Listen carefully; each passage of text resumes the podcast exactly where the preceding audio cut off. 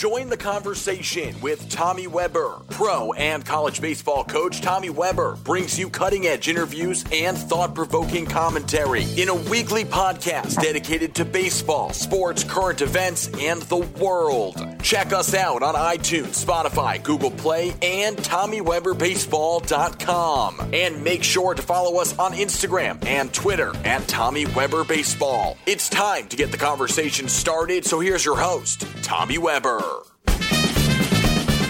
Yes, sir. Welcome to the conversation with Tommy Weber. Thank you, Jonathan Gordon, for that great intro. It is a beautiful, sun baked Sunday here in the greatest city in the world, New York City, Tribeca, the heart of New York City. We are uh, fully underway as far as the baseball season is concerned.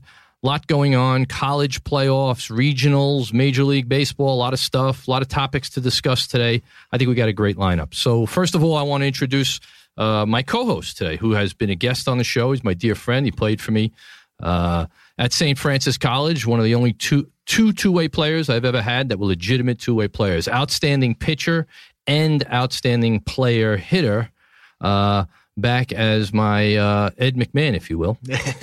Anthony Esposito, Espo, as he is uh, known to his friends. How's it going, pal? Good, Tom. Thanks for having me back, man. You bet. You bet. Um, a lot has happened since we uh, last convened. Um, I know the the Met circumstances have turned a great deal, and we're going to talk about that in a little bit. Uh, but first of all, uh, I want to introduce our guest. Uh, as fate would have it, our guest today is the first player that I ever uh, had a hand in recruiting um, at Wagner College uh, way back in 19. Uh, Help him out, Kenny. Help him out. uh, Kenny Arnold um, played for us at Wagner College, signed and played for about nine years of professional baseball between the Baltimore Orioles, Chicago Cubs, and the Texas Rangers. Played some independent ball as well. Uh, in reading his bio, there was one uh, entry that I think had to have been a misprint because it actually referred to some academic all conference honor that he was awarded. Uh, we'll have to discuss that with him. I don't know what conference that could possibly have been.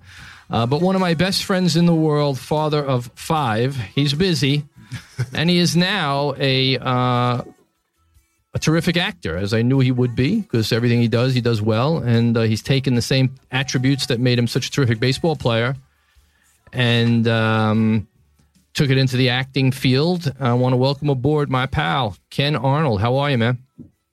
Hey, Tommy, how are you, man? Glad to be here. You bet. You bet. Uh, it's been a long time coming. We've talked an awful lot about you getting on the show. About when did I see you? I saw you a couple of weeks ago, right?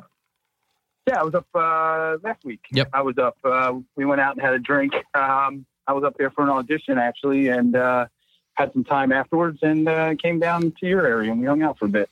Kenny resides in Annapolis, Maryland, beautiful town, and uh, very involved, unfortunately, in youth baseball. He still has uh, a son young enough to have to endure being involved yeah. in travel ball, uh, which we'll get to as well. Um, first thing I'd like you to do, Ken, is sort of talk about how you got to where you are today, especially uh, briefly. Um, your your baseball pedigree, I know it very well, but everyone else doesn't. Just uh, clue everyone else into what I already know. Well, I, I signed out of uh, Wagner with the Chicago Cubs. Uh, Billy Blitzer scouted me up there, and uh, you know, it, I went through the draft. You know, just like all players, you wait for the phone to ring, and it never rang. And I was kind of feeling like I wasn't going to get a chance to play at all. And then, fortunately, Billy uh, gave me a call and said, "Hey, if you want, we got a spot for you in our rookie team in the Appalachian League." And I immediately jumped at the chance. So I went and played for the Cubs for uh, two seasons. Uh, then I got uh, released by them, signed with an independent league, went on to play with the Orioles for a few years. Uh, got released by them, went to another independent league, signed back with Texas, and then finished my career out playing a few independent leagues, uh, the Atlantic League uh, specifically. So.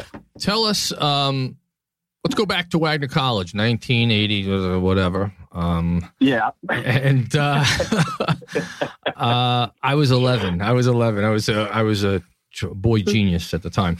Um, yeah. And uh, tell us, give us some of your impressions of what what your first encounters with the baseball program at Wagner College were like. Uh, you know, I didn't know what to expect because, you know, to me, coming from where I came from, I mean, wherever, you know, nobody in my family had ever gone to college and we didn't know what to expect. I didn't know what to expect. And I was, came from Atco, New Jersey, which is in the middle of nowhere. And now I'm in the big city. To me, Staten Island was the big city, you know, it was huge. So when I got there, it was, it was amazing to me to see all this going on. I had never seen, you know, where we came from, baseball was just, we were just out there having fun, you know, and it wasn't as organized. It wasn't, you know, as, as serious, I should say. Even though we did have fun at Wagner, it was more organized and serious. It was a college program.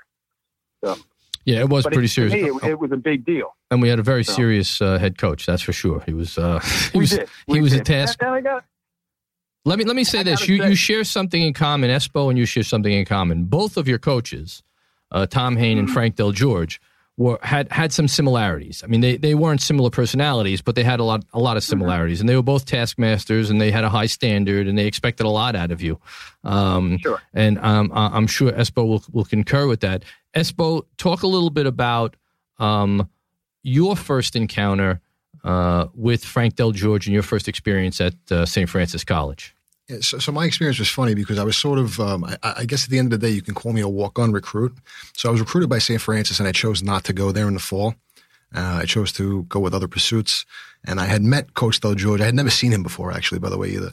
And I saw him in the lobby of St. Francis, and uh, he had all his gear on, and uh, it was an interesting. Uh, it really was an interesting um, meetup. You know what I mean? Uh, like like like Tom says, not a really warm fuzzy guy, not someone who's like, "Hey, how you doing, pal?" You know, he was sort of just like very very like Tom said, task oriented, and um, not something that I was really used to. I a lot of my coaches were very you know pat on the back, and I, I didn't know how it was going to work out. But at the end of the day, and Tom and I will agree on this. You know, Frank Del George is probably one of the best baseball guys I've ever been around, easily.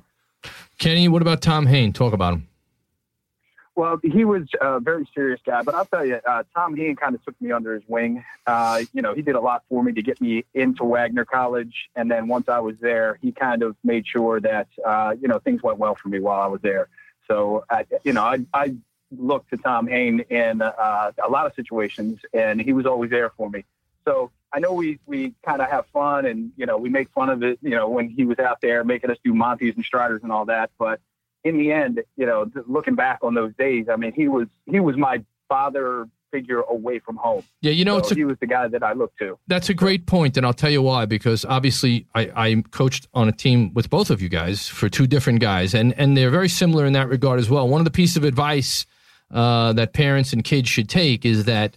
Uh, regardless of what the experience is now, there's a very, very high likelihood that in 10 or 15 or 20 years, you're going to look back and thank that guy for being a little tough on you every once in a while and maybe not, you know, not caving every time you wanted something. Uh, neither guy was particularly warm and fuzzy, but they both had your best interest at heart and they both did an excellent job with very limited resources. Both schools are Yeah. small, northeast, uh, tiny Division One schools that get very, very little resource in the in the way of resources. Uh, and what they both had to do with, I mean, I could remember being in the Sutter gym, which was like from the Civil War, in an office with those rot- those black rotary phones and. And and Hain asked me, "What about this Arnold kid?" And having a couple of conversations on the phone. And I said, "Well, you know, he looked tall kid. He looks good." And and he really was very concerned about kids coming from out of town and you know coming from pla small towns like Atco, New Jersey. You know, where you went to Atco High, and you know, you went to the Atco Avenue. Atco Avenue. I lived on Atco Avenue. right. I could go on and on. We've done this for 30 years. Um, you know, it's uh, it's really a testament to to to two guys who never made a lot of money. Uh, another thing that people have to realize about most college coaches, they do not make a lot of money. They don't get famous, uh, and they provide an awful lot uh, to kids who really do need a lot because some of them, are, most of them, are away from home the first time, and some of them come from a very long distance. So uh, I think it's a great uh, on both of, uh, both your parts uh, cautionary tale to everyone to realize you should uh, reserve judgment until history comes and takes place. But anyway, um, let's get Kenny. You are involved in youth baseball. Uh, you and I, I talk about. Oh my God! Don't sound so enthusiastic. Um, I, I know I am, but yes, I am. I gotta say, so tell me this. So, as you know, a guy with a pedigree and a professional player, and you know, you've seen a lot, and you know, we've talked forever. Uh, yeah. What, if anything, um, do you think needs to change? Well, I think I think, uh, and, and, this has always been a problem since I started coaching youth baseball. You know, in, in the mid '90s, um, you know, the parents they it's amazing how much more they know than I know, even though you know what I mean. Yeah, I do. I do. What do you know? What do you know? What does he know? know? I, I don't know. I don't you know, get it. Ken, you know, let me I, let me just professional baseball for ten years, and I, you know more than me. I I don't claim to know more than you, Mister Fireman, when it comes to putting out fires. Right. You know, Kenny, Kenny. I always tell this story. I said, no matter what you say, you know that when that kid gets back into that car and they drive home, you know the dad uh-huh. is the dad is saying, "What does he know? Listen to me. This is what you're yeah. supposed to do. Go on, keep going, yeah. please." yeah, but uh, I mean, I mean that that aspect of it. I mean, it, it's been it's been tough sometimes because you know you got parents calling pitches from the stands. You know, I didn't even know it at first, and then finally when I did, I went and you know I, I ended it. But you know that stuff goes on all the time, and it just it needs to stop. The parents need to take a step back and just let the kids be coached and play the game and just, you know, take a step back and not be, you know, the helicopter parent who is just always there, always there, always there. Okay. Yeah, right. My my grandfather with his tomato garden, you know, he didn't stand over the tomatoes and cast a shadow over them and wait for them to grow. He gave them a little fertilizer, put them in the ground, and then he watered and, them every once in a while and went about his day, smoking his, you know, Bel Air, no filters, and uh, you know, enjoying his day. So uh, I think it's the same thing. Espo, you are lucky enough to have two girls. Okay. Yes. You don't know how lucky you are. All right. You don't know. Believe me. Dancing school will be terrible. That'll be terrible because they're I'm, lunatics too. I'm already there. Oh, okay. To a degree. uh, give it to Let, let's draw an analogy between dancing school and the typical um, baseball parent. Let's see. You know, what do you think? Are there a lot of similarities? Oh, absolutely. Really? Just as unreasonably oh, completely unreasonable. psychotic, completely unreasonable. Really? Everybody thinks their you know their daughter's going to be the next to do you know Swan right. Lake and you know, going to be part of the Rockettes and whatnot. Right? right? I think you just have to let. You know, there are a lot of chubby girls from Italian girls from Brooklyn who wound up uh, as prima ballerinas.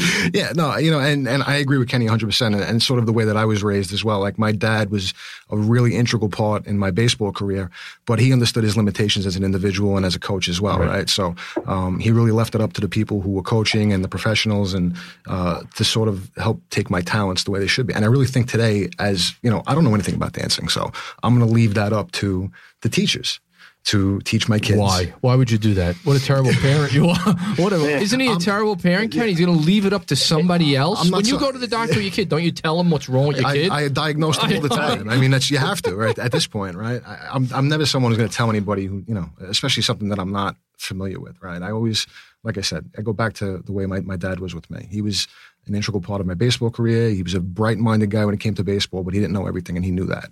And he always, you know let the coaches take over and whether it be from a disciplinary standpoint right. or from you right. know, on how, how, to you know how to do certain things he would uh, you know follow the advice of the coaches and he wouldn't overstep his boundaries always a fan right. but, but never someone who would you know my son needs to do this, he needs to do that. And I, I, certainly would never do that, especially with my daughters. There's no way. Kenny, like any good lawyer, I never ask a question that I don't already know the answer to. So tell us, what, was, what level of involvement did your dad have in your baseball career? None. I'm serious. He, he built he built me a baseball field in our backyard, and then that was it. He said, "Go play." That was it. You know, he he would come out and throw and hit ground balls with me every once in a while, but other than that, it was the kids in the neighborhood, and we were playing games every day. And you know, he left it to the high school. Did you have your heart guard you know, on? Coaches. Were you wearing your heart Did guard? Yes, I was wearing my heart guard. No, no heart guard. Yeah, then no, no, no hard guard. All right, you didn't have your shield, the Evo shield, the thing for your elbow. No. You didn't have any of that. My God, it's amazing that you survived. I, I can't believe it. I can't believe you actually could survive. Um, it's like when I see kids on soft with soft toss wearing helmets. Why? Why? Yeah. Why do you wear a yeah. helmet when you're doing soft toss? Somebody's underhanding yeah. you the ball. Anyway, so let me throw this out to both of you.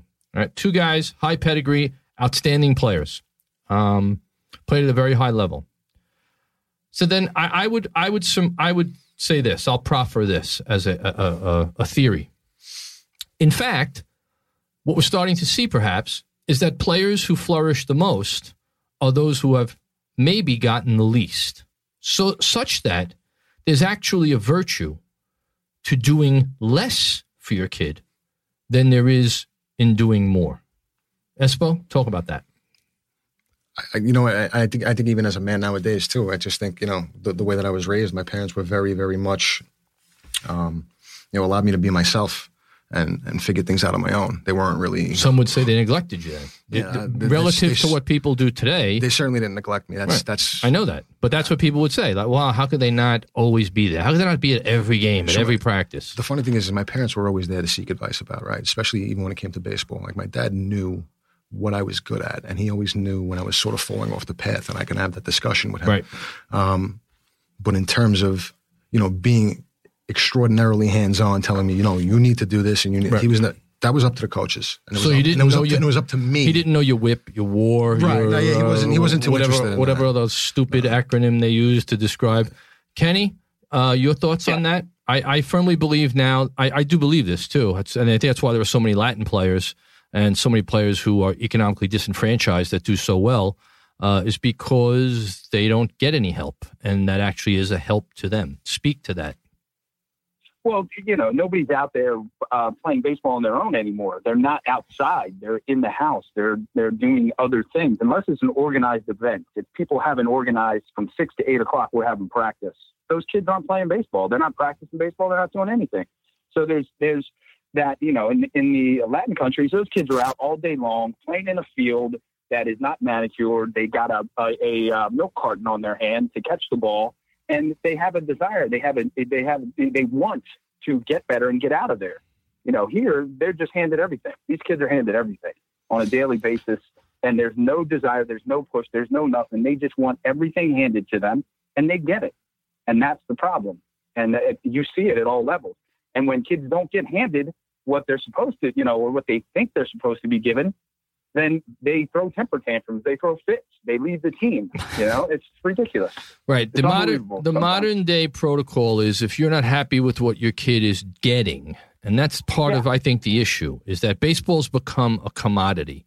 It's become something that people when they possess it look to trade it for something else, whether it be a, a, spot on the high school JV or a spot on the high school varsity or a college scholarship or whatever, on and on and on there are fewer and fewer people playing, young people playing, because they just want to play. Now, the measure of that would be if you left them alone, how many of them would organize and play? And I, I firmly believe that that would be a very low number because nobody wants to leave their kid alone anymore. But uh, the reality is that a lot of kids play because of the organized nature of it and the fact that their parents have something invested in this. They have to drive them to every event. They have to drive them to every practice. So a kid, kids are pleasers by nature, and they certainly want to please their parents, is going to be inclined to do all of this because they know implicitly that their parents have made this investment and they don't want to disappoint them. Mm-hmm. Absolutely. That's the college Absolutely. professor in me right there. I know you, you, you use the word implicitly. My head almost exploded. well, that gets me that gets me to my next question. That gets me to my next question. So, academic all conference. Now, either yeah. either like your mom wrote your bio, okay? Yeah. Okay. your mom wrote your bio, uh, or or she is, she is very proud of that. Well, She's very proud of that award that I got. I'm just saying. Well, I'm just saying. I, I just wonder what conference could you possibly? Because I was there. Um, I know. And I, I was going to, my, the other question I was going to ask was, you know, as an actor, does a very, very low IQ help you uh, be a better actor? And then uh, I looked. apparently, yes. Apparently, yes. That's exactly what you need. Because you, you, need that, to have a clear head, right? Yeah, you got. You can't think too much. Right. Well, they, you, no one's ever going to accuse you of that, right? I mean, that you're exactly. thinking too much. it's my show. I got to rip you a little bit. I, I, I so I'll, I'll, tell you this, Kenny. So I'll, I'll, i find as you know, being an ex ball player, that I react better than I think. So that's yeah. true. That's a good point. That's a good point. So, so both of you, I'm going to throw another question out to you. Um, Major League Baseball. Uh, today I heard David Cone say, I heard the exit velocity. Now, somebody's got to let Coney know you can't hear velocity. Okay. It's a measurement. It's like saying, I heard three feet. You can't hear that. Or I heard a pint. Um, we are so engrossed and we feel the, the powers that be feel such a need to shove this stuff down your throat that they're just using it in any possible way that they can. What um, I'm going to make you guys king for a day. Give me one mm-hmm. thing, Kenny. You go first. You're a leadoff batter. Okay. Espo's a cleanup All hitter. Right. Uh, what would you change and why? What would I change about the major league game? Just oh ba- yeah, oh yeah, major league game. I mean, because that's the game that everybody can adapt. It's a game that everybody sees. Right? Everybody sees the major league game. What would you change and why?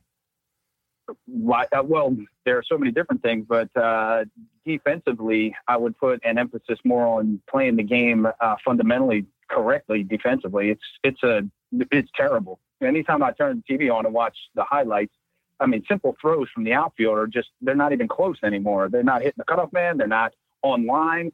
It's all over. It's ridiculous defensively what's going on at the big league. So I would say uh, have more of an emphasis on playing the defensive game because all it's about now is how far can you hit, right. what's your exit velocity, all of that. And they're not worried about the other a- aspects of the game. And to be honest, I was always a defensive player. So I found that I, I put a lot of work and time into that. And today it just seems like that's not the case. They're not worried about that at all. That's a good point. You know, I, um, I can't get over the fact that people, every time people mention Gary Sanchez's poor defense, and he is a poor defensive catcher, it's not just blocking balls. He's a poor defensive catcher. He's relatively un- indifferent about his defense. The answer is, yeah, but he's a great hitter and I, I, don't know how one has anything. To, I don't know how one has anything to do with the other. I mean, it's like you know, you know, it, it, it, it's a non sequitur almost that when you mention he can't play defense, somebody says, "Yeah, but he's a really good hitter." Yeah, but he can't play defense. Yeah. So it really does yeah. show you how undervalued defense is if you can drive in runs and hit home runs. Um, so I, I, I, think that's an excellent point. Espo, what about you? So it's funny. I thought about this a little bit. You asked me this question the last time we were here, and I sort of stumbled on it a little bit. But uh, in hindsight, I thought about it. I would get rid of the. I would get rid of letting pitchers hit in the National League.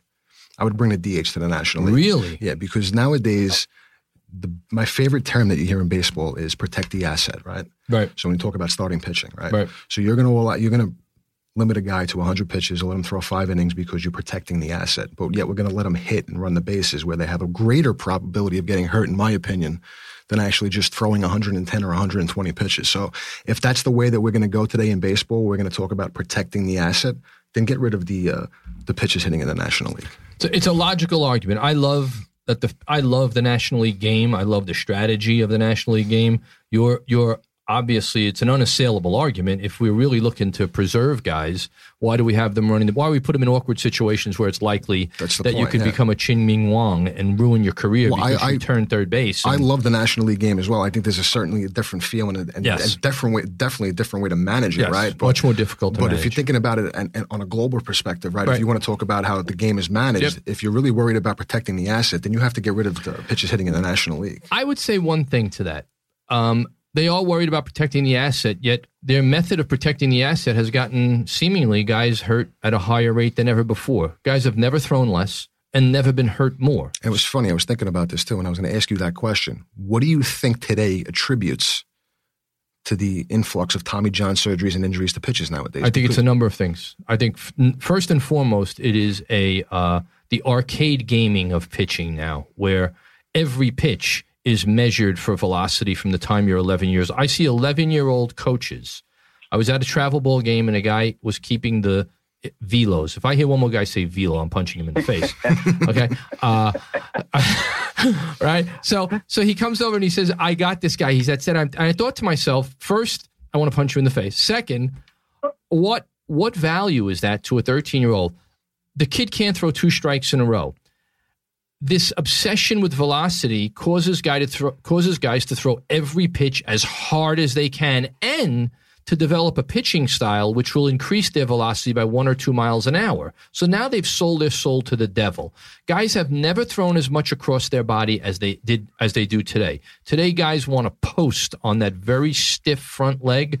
Years ago, it was more of a Tom Seaver kind of throw where you threw over a bent yeah. left knee, which took a lot of stress off your arm. Now, what you're really doing is throwing across your body because you want to try to th- create as much torque as possible and throw the ball through a brick wall. And with the proliferation of one inning pitchers, basically what guys want to do is how hard can I fire the ball for one inning. You put a tremendous amount of stress on your arm because all you're practicing is how to throw maximum velocity. It would be like getting in a weight room, putting the most amount of weight you could possibly on the bench and trying to bench press as much as you possibly can in a very short period of time. You would never let a guy do that. You would definitely see that he's going to get hurt. I think that's one of the biggest contributing factors. I've said it before. I know I'm on a rant, but don't stop me. I want to roll. I, have said it before. Go, go. I'm smiling, by the way. The measuring of velocities should be outlawed until a kid is 16 years old. There is no reason you need to know how hard a 13 year old throws. As a matter of fact, I could make an argument for you should have a maximum velocity that a kid could throw. It would be then and only then that a young kid learns how to pitch. If you can only throw the ball 54 miles an hour, now you have to throw it with some movement. You have to change speeds. You have to work quickly. You have to field your position. You now become a pitcher. The reason most kids are good, and Kenny, I mean, he's talk the, to this. Perfect, he's the perfect guy. Talk to this. Here's why kids are good at a young age. It's a physical mismatch the biggest kid is the better player all the time. Well, if you level the playing field and you say, you know what, you're not going to be able to take advantage of the fact that you're six feet and you're 11. You can you have to throw at 58 miles an hour. Well, now he's got to get creative. He's got to get inventive. He's got to get resourceful. He's got to do all the things that great pitchers do. You think about the great pitchers, that's what they do. They're able to get outs. It's not just how hard you throw. So, long winded way, my nobly done way of answering a question. uh, long winded way of getting to your, your that I believe is, the biggest factor is in this obsession with velocity. And there is a way to make the game more fun and more interesting uh, if you actually mandate a lower velocity. Can you speak to that on the youth level? Well, you know, just like you said, you get these kids that come out there, they're all you know they're six foot and they're 12 years old and they're throwing the ball 60 65 miles an hour and these other kids just can't catch up to it. Of course. They're and they're afraid. and they're afraid. wondering what happened. Right. Yeah. And they really they can't do anything.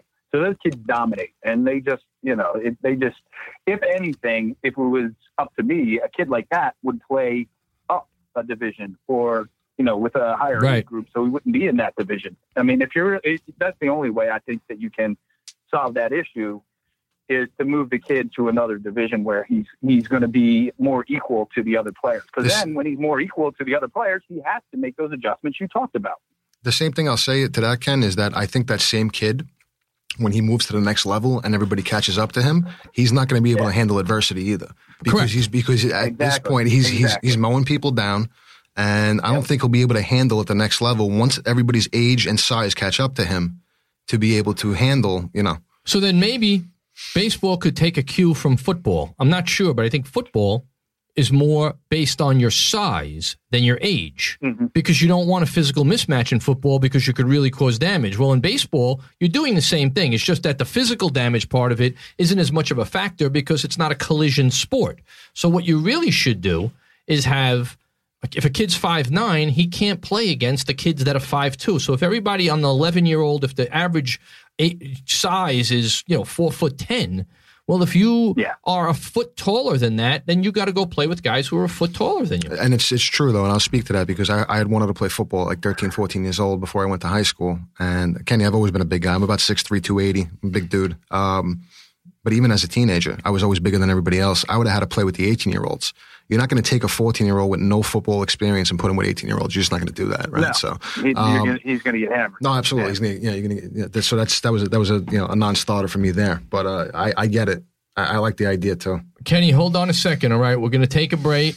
You got plenty sure. of time, right? You got nothing but time, right? Well, you know.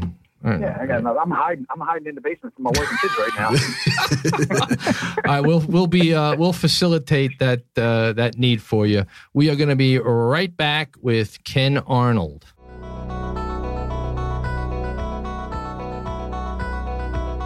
You're listening to the conversation with Tommy Weber. We'll be right back.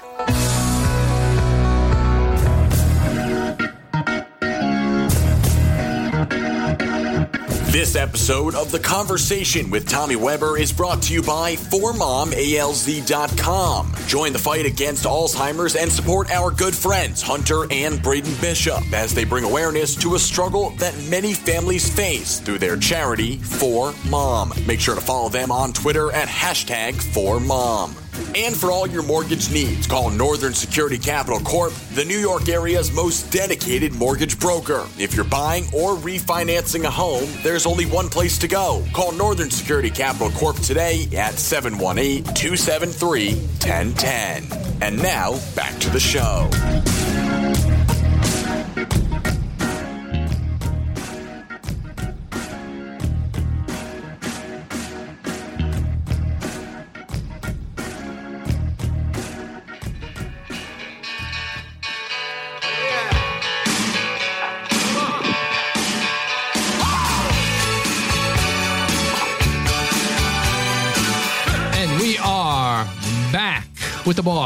Bruce Springsteen, Glory Days, great tune.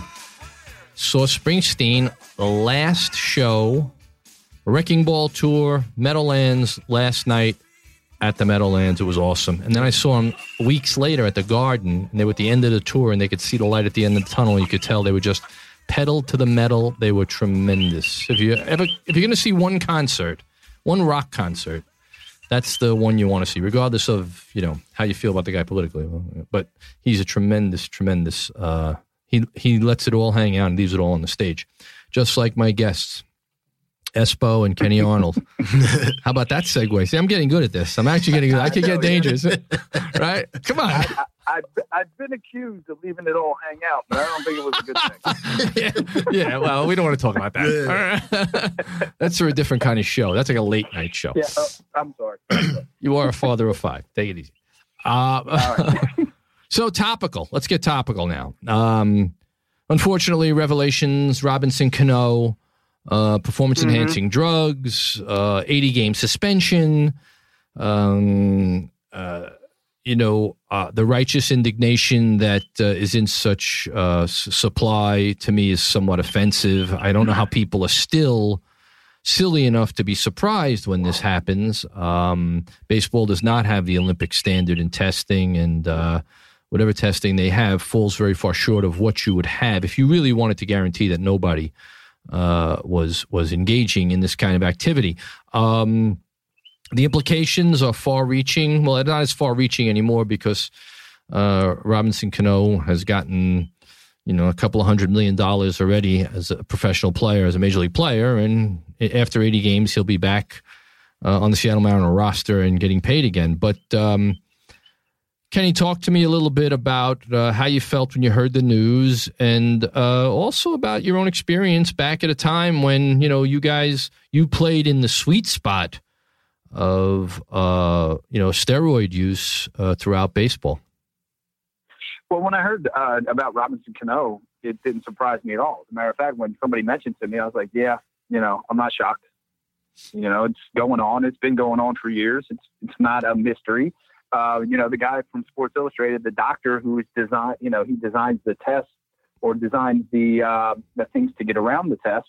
He says, as long as I'm making millions of dollars doing that, nobody's ever going to catch these guys. Right. You know, I'm always going to stay a step ahead. Right. And it, you know, he's making millions of dollars doing that, and it's legal for him to do that.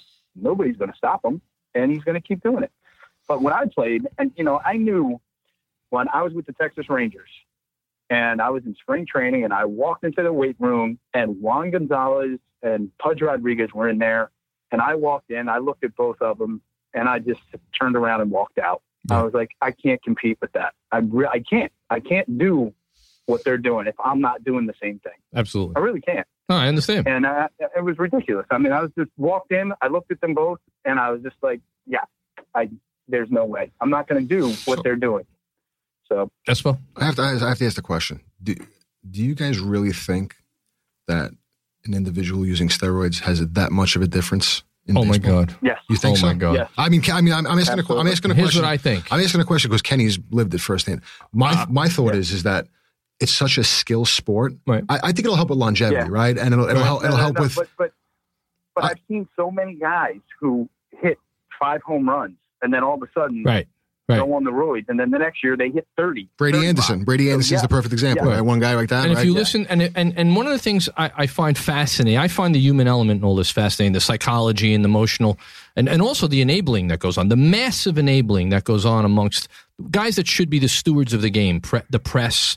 The MLB Network, which is just the Politburo for Major League Baseball, um, they're always going to toe the party line. But it it really is terribly irresponsible because what what I heard Brady Anderson, he Brady Anderson actually twists himself into a pretzel making you believe that this is possible. It's more than possible. As a matter of fact, it's probable. It's only one more home run a week, you know, and, and you know, two good swings, and it's as if you know you're you have to be an imbecile to buy into any of this. What I do believe, here's what I believe about steroids. Here's two things. Number one.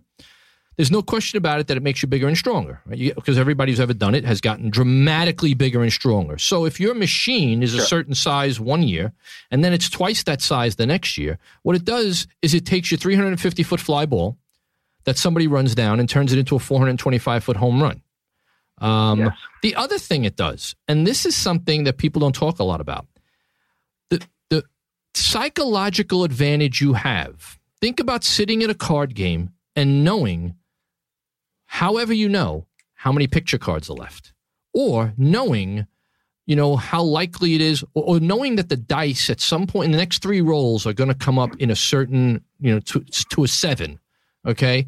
Or if you were a golfer, if you knew that your worst five shots you were going to be able to take over, how free and easy would you be? The hardest thing about playing any game is the pressure mentally to succeed. Well, if you know you have an advantage, that makes you feel like Superman. Now, all of a sudden, you're walking up the home plate knowing, geez, all I got to do is make contact here. The ball's going to go. It's like you're using a different ball or There's an- you're using a corked bat. It's got to have an immense psychological benefit to whoever is doing it. I, I've always felt that I don't know. Baseball is such a skill sport Mhm. that whether you're bigger and stronger, it's really not gonna. What they already have the skill. It's really not. Well, I mean, I mean, I, I I'll say I have the skill, right? I'm 5'9", I'm 160 pounds. Well, if I return in spring training and I'm 5'9", 200 pounds, I have the same skill. Well, I now I'm able to take whatever my skill, whatever I was able to do last year at 160 pounds, and now I have another 40 pounds of muscle. Well, that's going to translate into distance, velocity, acceleration, force, all the things that make a ball go faster and further. here's the point I'm trying to make. Sort of. So if you take the individual who's a 230 hitter Mm-hmm. and he hits 10 home runs, and then he goes on steroids and he comes back the next year, he's still the same 230 hitter, but he's hitting 20 home runs. It doesn't make him a better hitter. He's going to get more hits too because he's so? well. He's got to get more hits. He's going to hit the ball harder. He's going to hit the ball longer, which is going to translate into more hits. Yeah, I, I don't know. I've, I've always felt like to me steroids is ho hum right? at, at this point in time. Like you said, it's it's it's in, it, nobody wants to talk about it, but it's it's on the surface. It's right there. All the information. Well, except that except that a guy like Barry Bonds hit like 300 home runs after he's 35 years old, Yeah. which is unprecedented. And and guy, you know, Mark McGwire hit 70 through 70 home, whatever he did, 73 home runs. You know, it, like it was I, nothing. I, I don't. I don't think it's steroids now. Anyway, I think it's more human growth hormone and, Right. and you know, other things Right. at this point. So you know, because steroids are too detectable. They have tests for all that stuff now. Right. They're more sophisticated. And I think also today, what it's about for most guys is being able to answer the bell every day. Because that's such a. Mm-hmm. that, so that's where I think, Injuries are so prevalent now that if you could answer the bell every day, you're worth a fortune. that's where I think the is where the edge comes in. Right, is in terms of how you recover. And you were able Yeah. to stay on the field longer, right? Absolutely. I, I That- still sort of that's disagree with you huge. guys in terms of, you know, uh, making a player better. I mean, I understand in terms of batted ball, this is hitting home runs. I I get it. But I think if you did a study of all the players that did steroids, if you take, Right. The guys who started off better are going to stay better.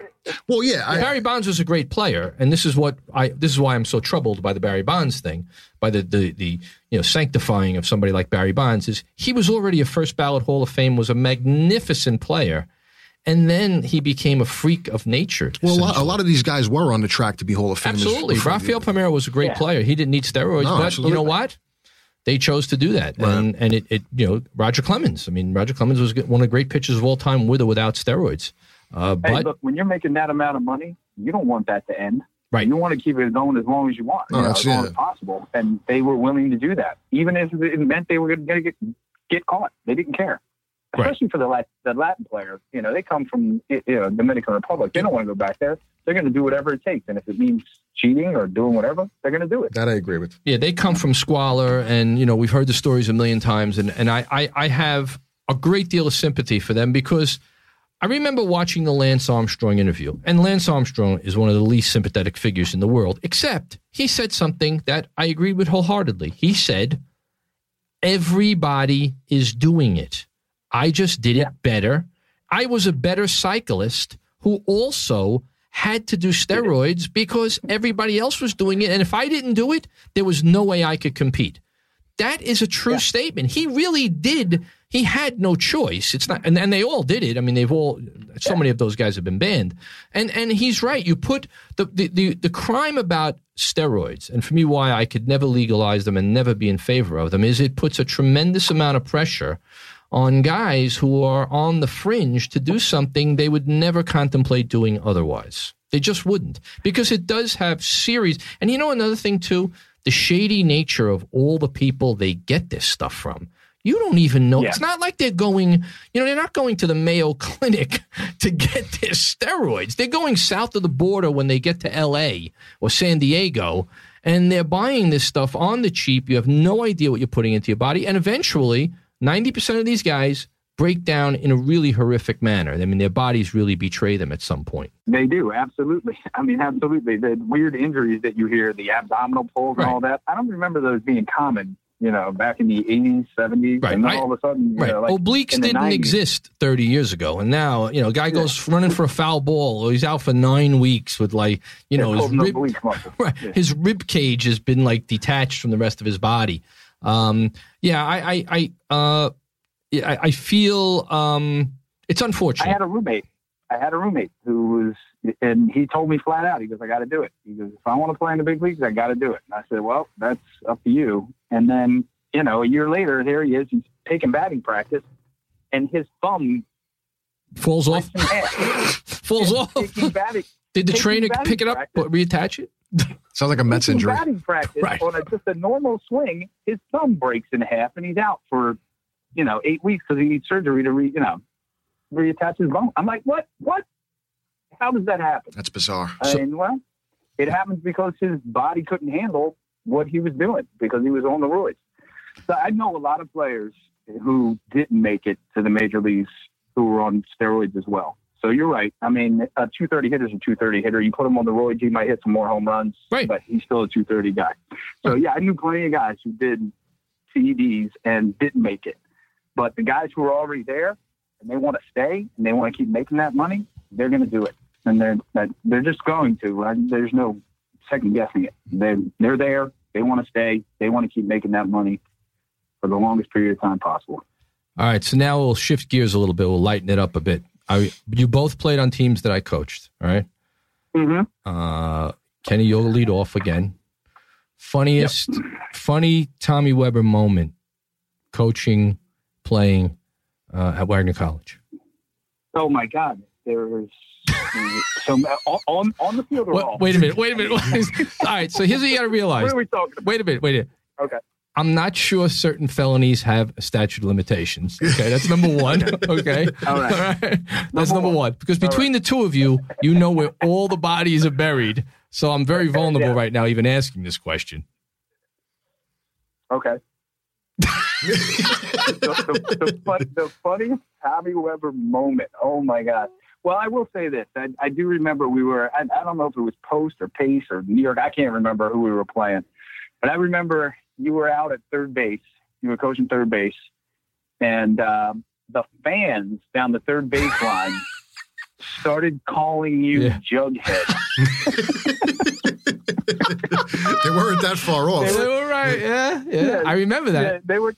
Yes, they were. They were comparing you to our water jug, that was in our dugout.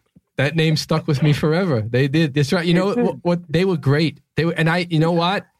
There's nothing you could do because when they're funny, you have to shut Yeah. up, right? And I remember them yelling out, "Hey, what? What? Who? Who put a uniform on the water jug?" You know, I was like, "Oh my There's, god!" there's, there's some really good ones. at Right. When they're good, you They- got to yeah, take it. There's nothing you could do. And like, it, I was actually, and then when I laughed, they saw that I was laughing, and that just exacerbated it, and they wouldn't stop.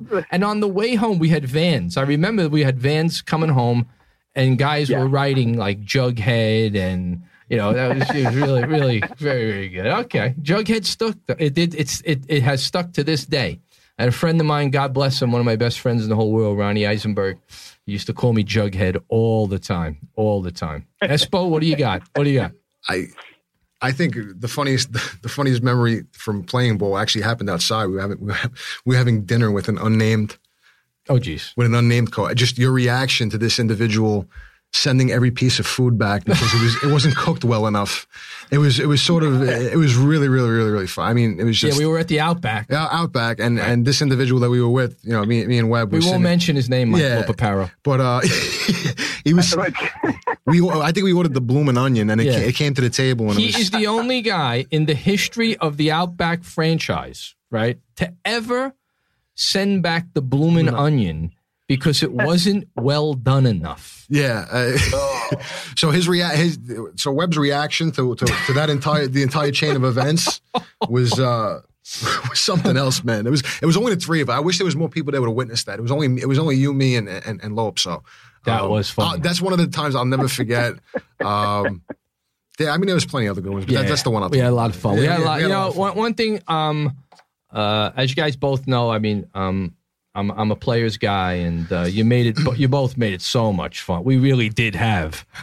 You know, we had kind of character coaches and character players on both teams. Kind of a lot of city kids, right? A lot of a lot of diversity, and uh, nothing was sacred. If there was political correct, there was no political correctness Political in, in either of No. those dugouts. That's for sure. And if you had thin skin, you had better stand really, Really far, far away, from, really far away. from wherever we were because there was no. Uh, oh Yeah. boy, it's uh, no one was safe. no one was safe. No one and Absolutely not, Was safe. yeah. And actually, um, I y- there was a, two incidents that you you actually have in common because Espo hit me with a rocket in batting practice that almost killed me.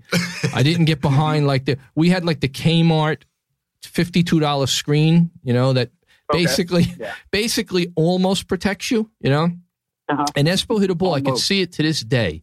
It knuckled. It had. It was hit so hard and so square. It had no spin. Yeah, that was my fault. And I, tur- I just turned my back. This thing, That's what you get. it hit me in the lung. You know, it was like Oh. I was like down, and I'm now I'm looking towards center field. I kind of don't know where I am, and I'm whimpering a little bit. It was, I, I- you know, and I, I never forget it too, Kenny. It was one of those off the bat that, like, I dropped the bat and cringed when I hit it because I knew where it was going. Yeah, you know what I mean? It was just, right. Oh, yeah. And I kind of just put my head down. I'm like, please tell me hit him in the back or the shoulder or somewhere. I, you know, because it was headed square for the, Oh, uh, for the, uh, for the jughead. Oh, thank God it missed.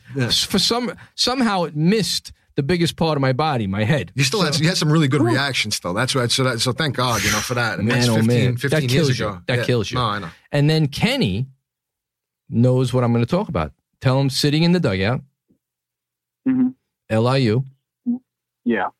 That thing. Uh, when the ball came in the dugout and hit me in the head, Yep. Oh boy. that one. Yeah, I was sitting. I was talking. I was. I don't know what happened. We just something at the end of the inning happened. And I came in and I was talking to. Uh, it might have been Billy Schwartz or somebody. I can't remember. We were it was. in. It was JFK in the limousine, back and to the left. He got Yeah, back and to the left. This- I just got pelted in the head by a ball that got thrown into our dugout. It was ridiculous. I don't know where it came from. second baseman. it even came in our dugout. Second baseman. I saw that guy not long ago, and I told him, just so that you know, I know that was on purpose because that was on purpose. You don't miss by that much. There was a lot of bad blood back then between those two Yeah. teams. There's a lot of bad blood Yeah. between lots of teams back. It was a lot of fun. Um, Yeah. And I know that ball came in the dugout on purpose, and he let that thing fly, and that thing could have killed somebody. Thank God that that didn't do more damage uh, than, than it could have. It That square And actually, I didn't even I didn't get a concussion from it or anything, but it hit me right in my forehead. And if it was four inches lower, it would have hit me square right in my face. You guys were playing at So, LIU yeah. when that happened? No, Wagner. Oh, We- and we that were, and you know what? We were sitting We someplace. Wagner. Okay. We used to sit at the third base in the third base dugout. We would sit towards the left field side, as far away from the head coach as we could, so that we could make fun and laugh. Uh, Yeah. and um, he, you know, we th- that's where we always sat. And I remember it was a sun. I can remember like a sun drenched day, beautiful day, and whack, man, that scared the hell out of me. Thank God that that that didn't hit exactly lower. That could have really done a lot of damage. Uh, if we see that guy again, we have to kick his ass. Um, All right. We'll do what we got to do. Hey, you know, I think it's helping me with my acting career, though. Keeping that IQ down. He's got a spot to go back. Yeah. Yeah, I don't think you have to worry about that, Ken. You know, uh, you Oh, know, all right. yeah, I, All I right, really, all I really. So, Ken, what's next? What's next on the acting front? Uh, just finished a Western. I was out in West Virginia for three weeks. I was the uh, lead character in a film called Bill Tilghman and the Outlaws. So I played Bill Tilghman, and that will be out sometime in the fall. Um, but otherwise, I, you know, just auditioning. I just auditioned for Wonder Woman 2, but I haven't heard anything back yet. So I don't know if uh, if that's going to come to anything. But you know, I'm out auditioning. I'm up in New York quite a bit. Where can people? Where can you. people check out your stuff? Uh, they can go to my website. They can go to kenarnold.com and uh, it's all listed there. Or they can go to the uh, movie I produced called The Night Watchman. Yeah, you got to get that. That's cool. TNW. That's cool. Yeah, tnwmovie.com. Uh, dot com. it's on Amazon Prime right now. So if you have an Amazon Prime membership, you can watch this horror comedy. Uh, there was just an article written by someone who said it's one of the best horror comedies on Amazon Prime right now. So if you get a chance, watch The Night Watchman. Very cool. Very cool. Uh, I had a little acting experience myself.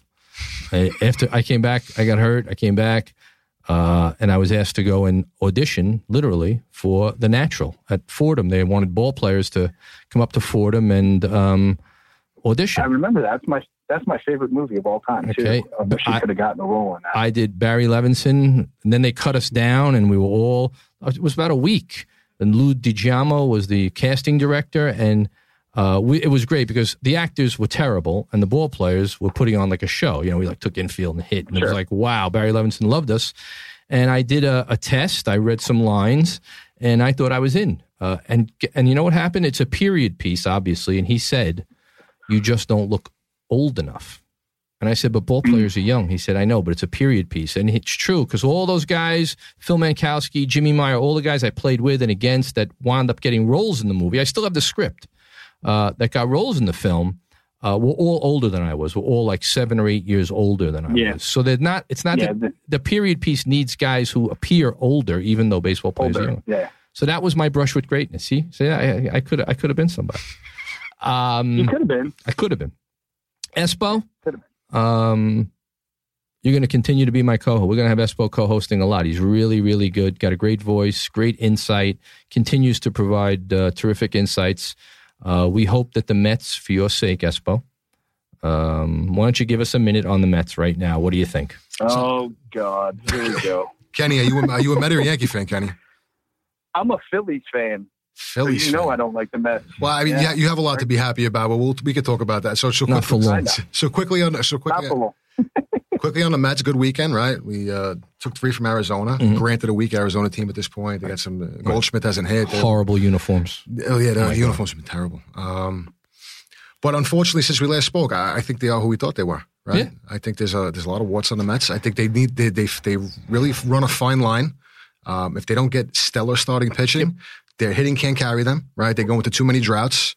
Uh, I'm happy with the three games this weekend. I think it's a good change. But you know, I think you're going to see this throughout the course of the season, where you're not going you're going to see prolonged instances where they don't win two games in a row. Right. Maybe win one, lose two, and I don't know if uh, by the time the end of the summer, get into the early fall, if that's going to be enough. Yeah, they're going to have to decide if they're sellers or buyers pretty soon, and I don't know which one they're going to wind up being. The Mets always, to me, are a team that never decides what they are. You never know what the Mets are. Kenny, I describe the Mets as you know that really drunk girl at the wedding who's dancing on top Sure. of the table, and you know that even though she's holding her own. At some point, she's going to fall down and fall off the table, and it's going to be really ugly. Yeah.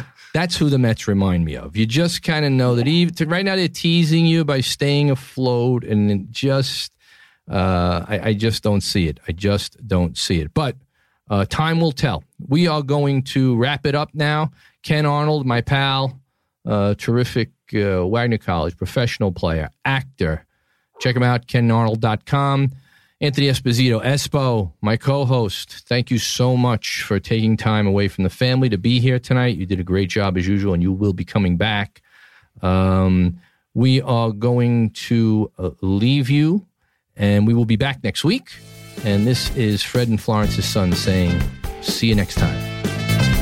Thanks for listening to the conversation with Tommy Weber. Have any thoughts on today's episode? Ideas for a new one? Join the conversation on Twitter at Tommy Weber B Ball or Instagram at Tommy Weber Baseball and share your thoughts. Tommy's back next week with a new episode of The Conversation. Subscribe and listen for free at Apple Podcasts, Spotify, iHeartRadio, Google Play, Castbox, TuneIn Radio, Radio Public, and Stitcher. And of course, always at TommyWeberBaseball.com. Podcast.com.